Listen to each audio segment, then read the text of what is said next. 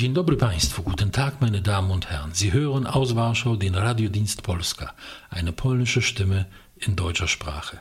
Zu den Themen der Woche eine Sendung, in der wir die wichtigsten Ereignisse der letzten Zeit in Polen diskutieren, begrüßt sie am Mikrofon Janusz Stitzner.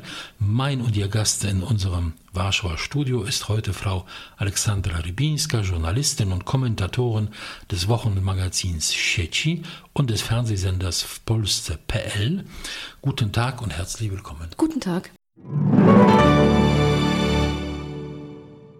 Wir wollen heute natürlich vor allem den Ausgang der Europawahlen in Polen diskutieren und analysieren. Wir wollen uns auch einige Gedanken machen über die politische Zukunft und die politischen Chancen von Donald Tusk in der polnischen Politik. Außerdem gilt es über das sogenannte nicht vererbte jüdische Vermögen zu sprechen, ein Thema, das den Europawahlkampf in Polen ziemlich mitgeprägt hat.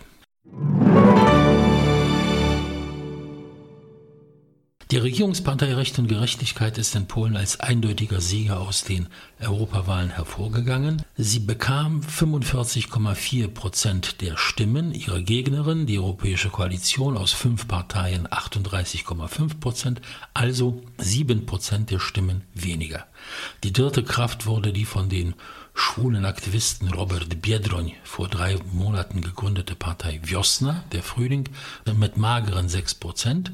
Da in Polen bei den Europawahlen die 5-Prozent-Klausel gilt, werden nur diese drei Gruppierungen ihre Vertreter ins Europäische Parlament schicken, und zwar Recht und Gerechtigkeit 27, die Europäische Koalition 22 und der Frühling 3. Polen stehen im Europäischen Parlament insgesamt 52 Sitze zu. Ich schlage vor, dass wir uns als erstes der sogenannten Europäischen Koalition widmen. Fünf Parteien haben dieses Zweckbündnis vor den Europawahlen gegründet, um Recht und Gerechtigkeit zu besiegen.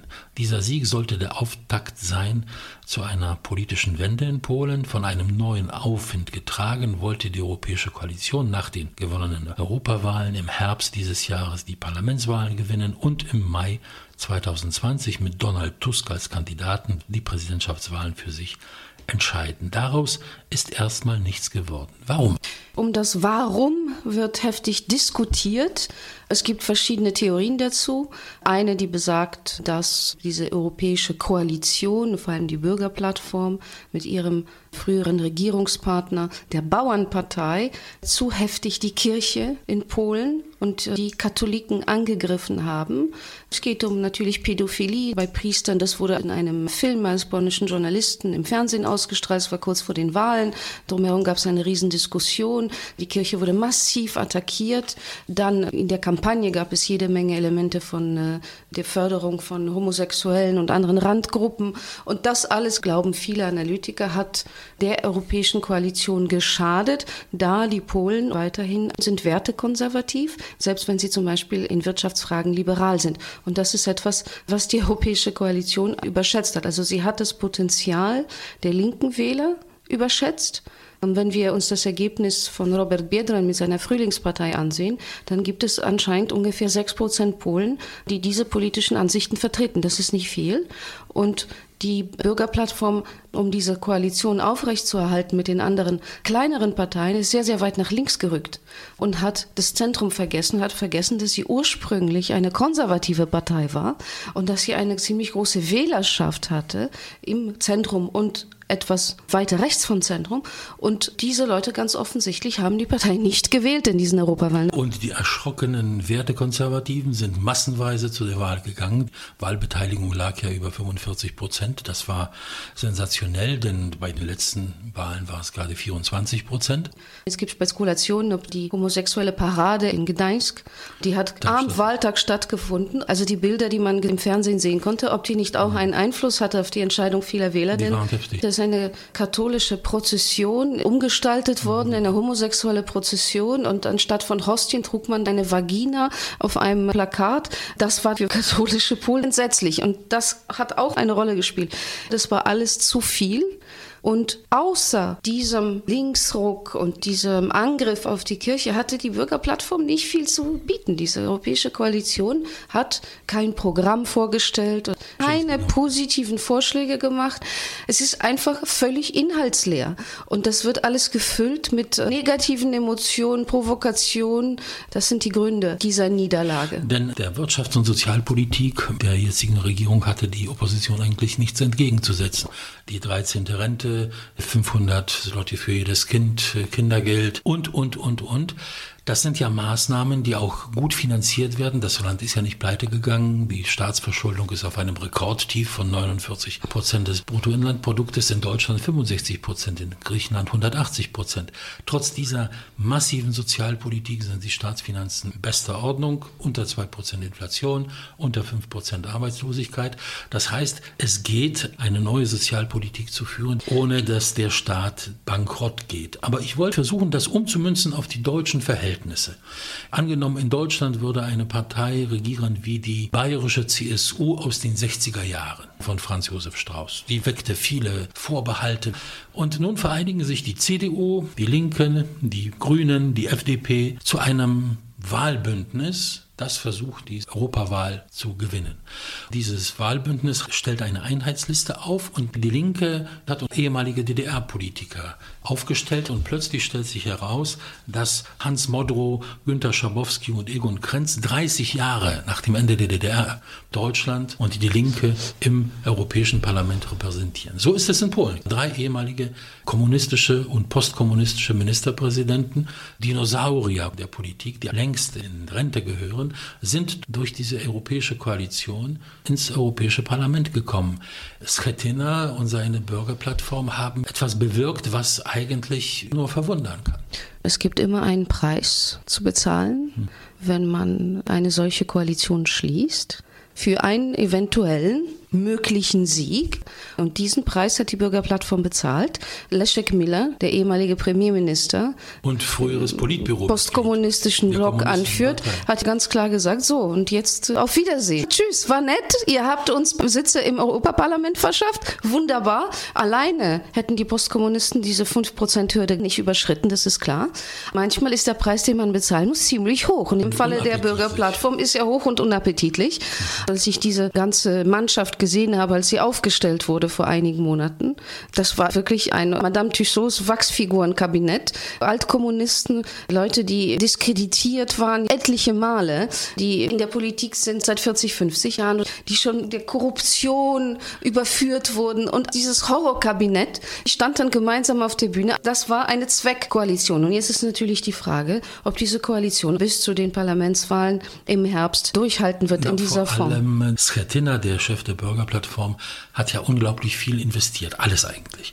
Aber am Ende, seine eigene Partei hat 14 Sitze in diesem ja. Europäischen Parlament. Alle anderen Sitze sind abgegeben an Postkommunisten, an die Bauernpartei.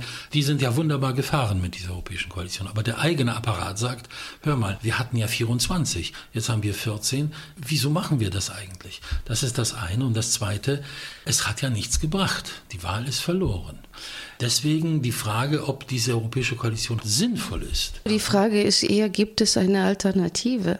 Die Bürgerplattform ohne diese Koalitionspartner hat kaum eine Chance im Herbst mit ihnen. Das gibt weitere Probleme. Der innere Kampf hat schon angefangen. Die Bauernpartei, die hat eigentlich aufgehört zu existieren. 70 Prozent der Bauern bei dieser Wahl haben Recht und Gerechtigkeit ja, gewählt, weil sich abgewendet haben. Die kommen auch nicht wieder. Die kommen auch nicht wieder. Das ist, das Vertrauen ist verloren. Der konservative polnische Bauer hat dieses extrem linke Programm nicht verkraftet. Das heißt, die Partei allein ohne die Koalition mit der Bürgerplattform, die schaffen es im Herbst nicht ins Parlament. Deswegen wird die Bauernpartei wahrscheinlich wahrscheinlich in diesem europäischen Block bleiben. Aber die Postkommunisten, das ist eine offene Frage. Und der ganze Rest, der da noch ist, ist ebenfalls eine offene Frage. Sie haben jetzt schon angefangen, untereinander zu kämpfen, sich gegenseitig zu beschuldigen. In den nächsten zwei, drei Monate werden wir einen inneren Kampf erleben. Aber die Zeit läuft ja auch schnell davon. Wir haben im Herbst Wahlen, dazwischen sind noch Sommerferien, wo die Politik sowieso sehr verlangsamt. Erstmal die Frage, wie soll man denn sich aufstellen, Koalition, nicht Koalition. Aber es fehlt auch ein Programm. Diese programmatische Lehre dieser Opposition Opposition in Polen, die eigentlich nur sagen, wir wollen Recht und Gerechtigkeit wegwählen, aber ansonsten nichts bringt. Die Zeit, um ein konstruktives Programm zu erarbeiten, ist kurz und ich glaube, sie sind auch intellektuell nicht in der Lage, sich umzustellen. Und Grzegorz Schetyna sagte nach der verlorenen Wahl Folgendes, es gibt eine Idee, wie man Recht und Gerechtigkeit besiegen kann. Man muss sie nur finden. Diese zwei Sätze umschreiben das Elend der Opposition. Sie haben ihr hartes Wählerpotenzial. Es ist ungefähr 20 Prozent der Bevölkerung, vielleicht 25, die einfach Recht und Gerechtigkeit hassen und die bereit sind, jeden zu wählen. Hauptsache es ist nicht Recht und Gerechtigkeit. Und diese Wähler werden sie behalten, aber das reicht nicht. Kommen wir zum Wahlsieger Recht und Gerechtigkeit.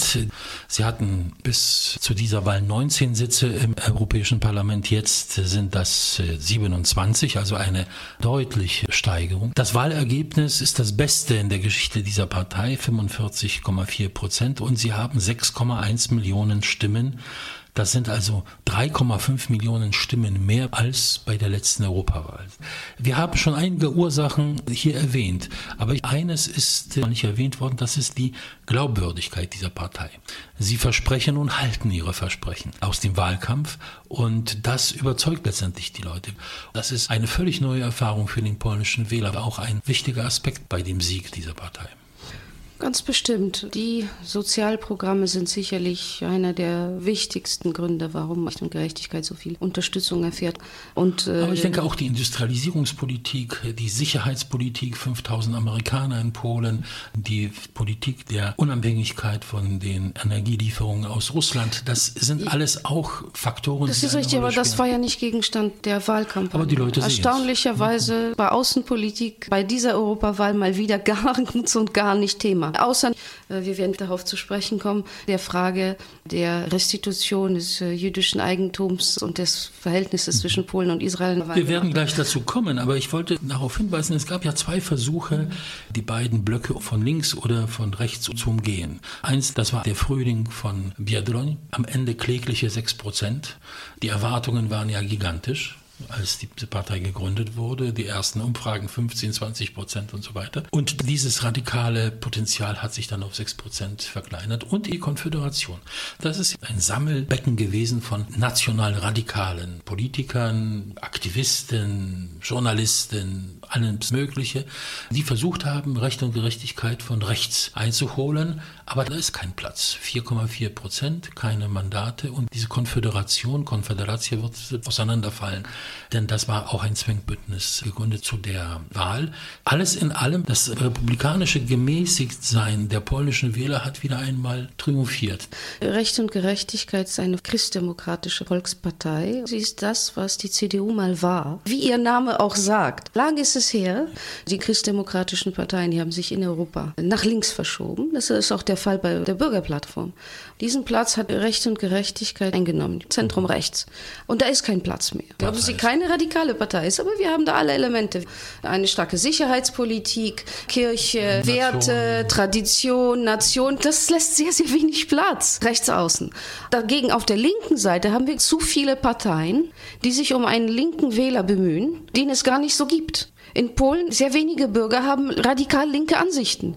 Und auch das linke Zentrum ist nicht so groß. Und wir haben Bürgerplattform, Biedroń, die Postkommunisten und dann noch Lewica Razem, also die Linken zusammen, die alle versuchen, diesen linken Wähler zu erwischen. Und das sind gerade mal 20 Prozent. Das kann natürlich keinen Erfolg bringen. Und deswegen war es auch nicht möglich, dass Robert Biedroń ein zweistelliges Ergebnis einfährt. Und so sind die Wahlen ausgegangen. Recht und Gerechtigkeit hat diese Wahlen unheimlich ernst genommen. Das war für sie ein Auswärtsspiel. Eigentlich hieß es, die konservativen Wähler der Provinz bleiben ja meistens zu Hause, die Städte wählen. Im Grunde eine gelaufene Veranstaltung für die Bürgerplattform und die Linke. Es hat sich anders herausgestellt. Sie haben eine unglaublich starke Mannschaft aufgestellt. Als erstes Frau Beata Szydło, die einen absoluten Rekord aufgestellt hat. Mehr als eine halbe Million Stimmen. Aber auch andere sehr populäre Politiker wurden in diesen Wahlkampf geschickt, damit sie auch die Wähler anziehen. Da war auch das ganze Vorgehen mit der Strompreissperre schon im Januar. Es drohten Erhöhungen von Strompreisen. Das wurde durch eine Maßnahme des Staates abgewendet und viele andere Maßnahmen mehr. Das hat sich ausgezahlt. Die Parlamentswahl im Oktober wahrscheinlich wird für Recht und Gerechtigkeit eher ein Heimspiel sein. auf einem Terrain, wo sie gut kämpfen kann mit ihren sozialen Programmen, mit ihrer Wirtschaftspolitik. Die Chancen, dass sie wieder die absolute Mehrheit bekommt, stehen heute gut, obwohl nichts ist entschieden. Recht und Gerechtigkeit kann nur noch über sich selbst stolpern, was natürlich nicht ausgeschlossen ist.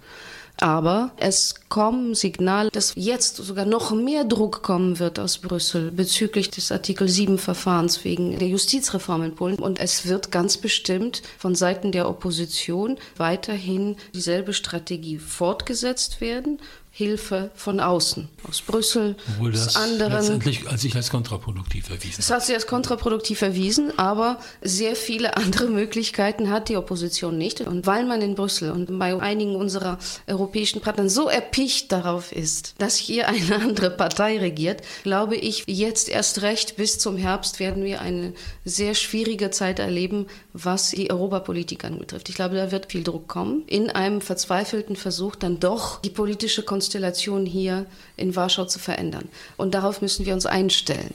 Nichts Neues für uns, denn wir befinden uns ständig unter massivem Beschuss aus der EU, aus Deutschland, der Medien und so weiter.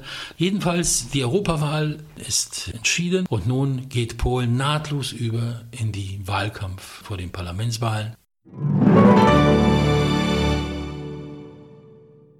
Der Hoffnungsträger der Opposition heißt Donald Tusk. Als Präsident des Europäischen Rates seit 2014 spielt er vor allem nach dem Wahlsieg von Recht und Gerechtigkeit im Herbst 2015 die Rolle des polnischen Oppositionsführers im Exil, kann man sagen. Eigentlich erwartet man von den hohen Beamten der EU, dass sie neutral sind, dass sie sich von ihrer Heimat lösen. Tusk hat das nie getan. Er ist ständig in der polnischen Politik anwesend durch Twitter-Kommentare, durch seine Besuche hier, durch seine Auftritte, Reden, Interviews, die eindeutig immer wieder dazu aufrufen, hier die Regierung zu ersetzen durch die Opposition. Er war auch im Europawahlkampf sehr anwesend, hielt einige Reden und gewirkt hat es nicht. Die Wahlkampfmanager der Opposition hofften, dass seine Auftritte einen Durchbruch schaffen werden, dass er wie in den alten Zeiten die Wählerschaft mobilisieren wird, verzaubern wird. Aber irgendwie wirkt der Zauber nicht mehr. Die Wahl ist verloren Tusk nach dem Ende seiner Zeit in Brüssel im Dezember sich in die Schranken des Präsidentschaftswahlkampfes stellen, denn wir haben noch im Frühjahr 2020 noch die Präsidentschaftswahl. Er hat sich zu dem Ergebnis der Europawahlen in Polen geäußert inzwischen, nach zwei Tagen. Ihm irgendeine Rolle bei diesen Europawahlen zuzuschreiben, sei übertrieben. Er fühle sich nicht in der Verantwortung. Zudem hat er gesagt, er plant, abwesend zu sein während der Kampagne für die Parlamentswahlen in Polen. Er würde erst nach den Parlamentswahlen in Erscheinung treten. Das ist seine Ansage. Ob er die halten wird, das ist natürlich die Frage. Ich glaube, das wird er nicht aushalten. Sie haben gesagt, Hoffnungsträger. Grzegorz Schetyna wäre es lieber, Tusk würde nicht nach Polen Polen kommen und würde die Bürgerplattform in Ruhe lassen. Aber ich glaube, es gibt große Erwartungen in Berlin und in Brüssel. Donald Tusk ist der Hoffnungsträger all derer, die auf einen Regierungswechsel hoffen. Und von dieser Seite kommt viel Druck auf Donald Tusk. Fahr hin und tu was. Stell dich hin, sag was, ändere was. Die Erwartung ist vor allem in Berlin und Brüssel vorhanden. Das wächst aus einer Verzweiflung heraus, dass man einfach nicht mehr weiß, was hier noch funktionieren könnte. Und es gibt keinen anderen Europapolitiker, der genügend Charisma hätte, um ihn einzusetzen in so einer Rolle. Es bleibt eigentlich nur noch Donald Tusk übrig. Das Problem ist, es sind Jahre vergangen, seit Tusk Premierminister war. Das, was er Gutes getan hat, wenn es etwas gab, haben die Leute inzwischen vergessen. Aber an die Skandale, Affären, Korruption und Arroganz erinnern sich alle sehr gut. Und das andere ist, ich habe mir seine Reden angehört. Die Rede, die er gehalten hat in der Warschauer Universität, die Rede, die er gehalten hat bei diesem Europamarsch, 17. Mai. Donald Tusk ist müde. Das ist nicht mehr derselbe Politiker. Der war vor acht Jahren, noch vor zehn Jahren, der dynamische Redner. Das ist weg. Er wirkte sehr müde, sehr uninspiriert an der Warschauer Universität. Die Rede war flach, inhaltsleer. Donald Tusk als Politiker hat seine beste Zeit hinter sich. Und das ist jetzt ein Politiker, der älter geworden ist, der etliche Jahre in Brüssel verbracht hat und er bringt diese Energie einfach nicht mehr. Keine Motivation, das ist alles erzwungen. Er wird zum Jagen getragen. Ja, ja. Das spricht dafür, dass er die Situation der Bürgerplattform nicht wirklich wird verändern können. Die Umfragen sind zwar in Polen nicht sehr verlässlich, aber sie zeigen doch ganz klar, dass Andrzej Duda, der jetzige Präsident, bei einer Präsidentenwahl gegen Donald Tusk ganz klar gewinnen würde. Und Tusk ist dafür bekannt, dass er einfach nur mal sicher gehen will. Also wüsste er, dass er wirklich die Chance hat zu gewinnen, würde er antreten. Da das aber risikoreich ist, sagen viele Beobachter, er wird es dann doch nicht tun, aus Angst zu verlieren. Das Welcher Politiker will seine politische Karriere mit einer Niederlage beenden. Gut, in einem Jahr wissen wir mehr. Wenn es noch Radiodienst Polska gibt und uns, dann werden wir überprüfen können, ob wir richtig lagen mit unseren Prognosen. Vor dem Krieg lebten in Polen mehr als drei Millionen Juden. Die meisten von ihnen haben den Holocaust nicht überlebt. Jetzt fordern einflussreiche jüdische Organisationen in Amerika und der Staat Israel, Polen solle für das Eigentum dieser Menschen, für das es keine Erben mehr gibt, enorme Geldsummenschädigungen zahlen. Nach 1989 hat der polnische Staat das Eigentum der einstigen jüdischen Gemeinden, also Friedhöfe, Synagogen, andere Gebäude, den winzig kleinen jetzigen jüdischen Gemeinden in Polen zurückgegeben. Zurückgegeben wurde auch das Eigentum anderer Glaubensgemeinschaften, auch der katholischen Kirche, was die Kommunisten hier weggenommen haben. Und äh, dieses zurückgegebene Eigentum waren meistens Parzellen, denn die Nazis haben ganze Arbeit geleistet, auch in Polen, was die Zerstörung der jüdischen Einrichtungen eingeht. Die Friedhöfe waren oft völlig verwüstet, die Synagogen abgebrannt, zerstört. Diese Parzellen haben die jüdischen Gemeinden meistens sehr schnell für viel Geld verkauft. Das private jüdische Eigentum wird in Polen zurückgegeben den Erben, wenn sie nachweisen können, dass sie Erben sind. Wenn jemand aus Amerika kommt und nachweisen kann, dieses Haus hat meiner Mutter oder meinem Großvater gehört, dann geht er vor ein Gericht und bekommt meistens sein Recht. Aber es gibt eine große Zahl von ehemaligem jüdischen Eigentum, das keine Erben mehr hat, weil sie alle gestorben sind, ermordet wurden. Und in diesem Fall ist das genauso wie in Österreich, in Deutschland, in der Schweiz, in Frankreich, auch in Polen so, dass Eigentum ohne Erben an den Staat fällt polnisches Eigentum, jüdisches Eigentum. Es gibt Gesetze, die das so regeln. Es gibt aber auch das Bemühen der internationalen jüdischen Organisationen, die sagen, nein, die Staaten, wo sich dieses Eigentum befindet, sollen Gelder zahlen, damit äh, diese Organisationen funktionieren können, damit Betroffene unterstützt werden können und so weiter. Und es gibt seit 2017 noch einen Aspekt und das ist dieses Gesetz Nummer 447, amerikanisches Gesetz über die Gerechtigkeit für Opfer ohne Wiedergutmachung. Justice for Uncompensated Survivors Today. Und dieses Gesetz 2017 verabschiedet, verpflichtet die US-Regierung, dem Senat, dem amerikanischen Parlament 2019 einen Bericht vorzulegen, wie diese Sache in verschiedenen Ländern geklärt ist. Es gab 2009 in Theresienstadt Teresin ein großes internationales Treffen, bei dem sich 49 Staaten verpflichtet haben, dieses ehemalige jüdische Eigentum irgendwie zu entschädigen, das sich auf ihrem Gebiet befindet. Polen war auch dabei. Nun heißt es, wir werden nicht zahlen. Polen war selbst Opfer und wenn es zahlen soll, sollen es vielleicht die Deutschen machen, die das alles ja verursacht haben.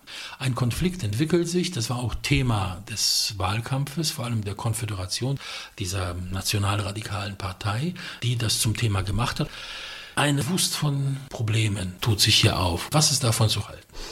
Dieses Gesetz 447 verpflichtet das amerikanische Außenministerium nur dazu, regelmäßig nachzuprüfen, was die jeweiligen Länder, die diese Erklärung unterschrieben haben, tun im Falle hauptsächlich von Rückgabe von Eigentum an existierende Erben und zum Zweiten ist ein Bericht jährlich zu verfassen und offiziell vorzustellen in Senat. Das ist alles. Es ist alles sehr breit und schwammig formuliert und da steht weder dass wir Milliarden zahlen müssen an jüdische Organisationen. Auch nicht, dass uns dazu Amerika zwingen kann.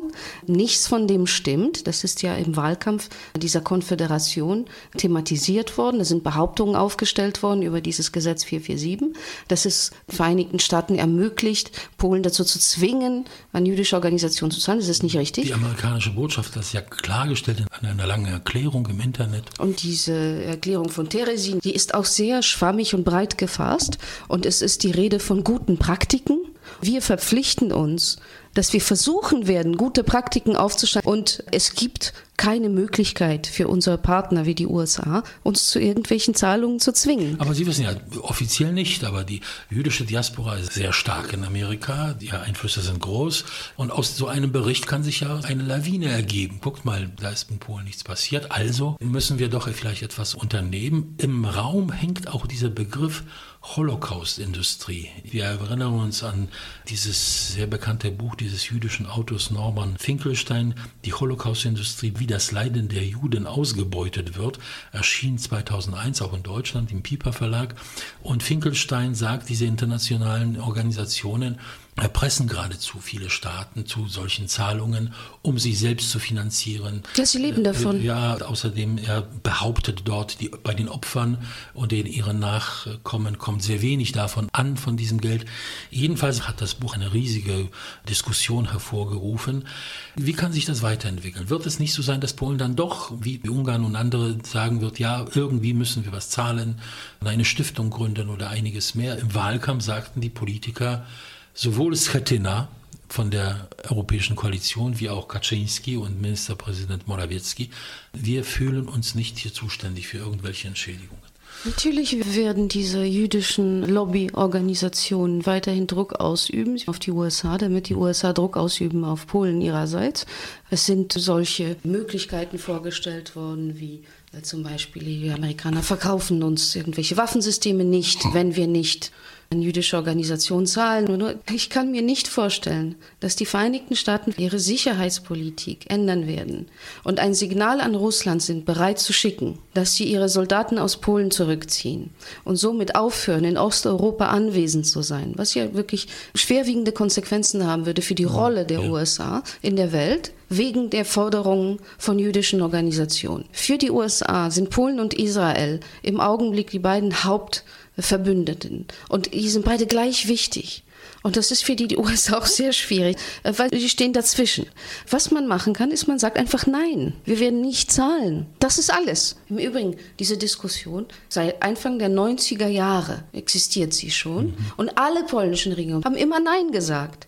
Man kann individuell nur klagen, Recht bekommen oder nicht, anders nicht. Und es geht nicht an, dass wir äh, jüdische Organisationen entschädigen, die im Namen von Menschen auftreten, die ermordet wurden von den Deutschen in Konzentrationslagern, für die diese Organisation nicht eingestanden sind. Die haben damals ihren Brüdern nicht geholfen. Und die kommen heute an und sagen, aber wir möchten jetzt das Geld haben, das für deren ehemaliges Eigentum anfällt. Und da muss man ganz klar sagen, nein, das ist kein Geschäft.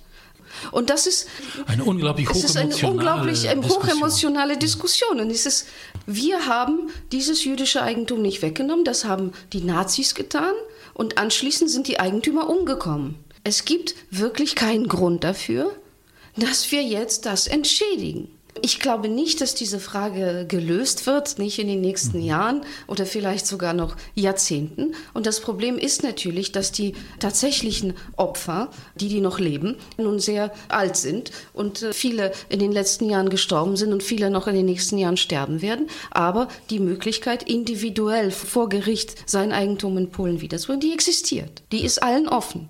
Ich denke, dieses Problem wird immer wieder zurückkehren. So schnell wird sich das nicht legen legen, aber die Argumente liegen auf dem Tisch. Wir haben sie hier vorgebracht und äh, alles andere wird sich ergeben. Das waren für dieses Mal die Themen der Woche, meine Damen und Herren. Mein und Ihr Gast war auch heute Frau Alexandra Rybinska. Vielen Dank für Ihre Kommen, für Ihre Kommentare. Dankeschön.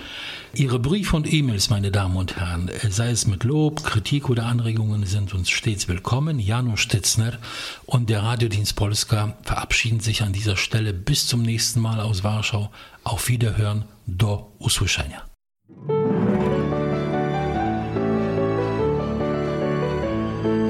Radiodienst Polska aus Polen über Polen.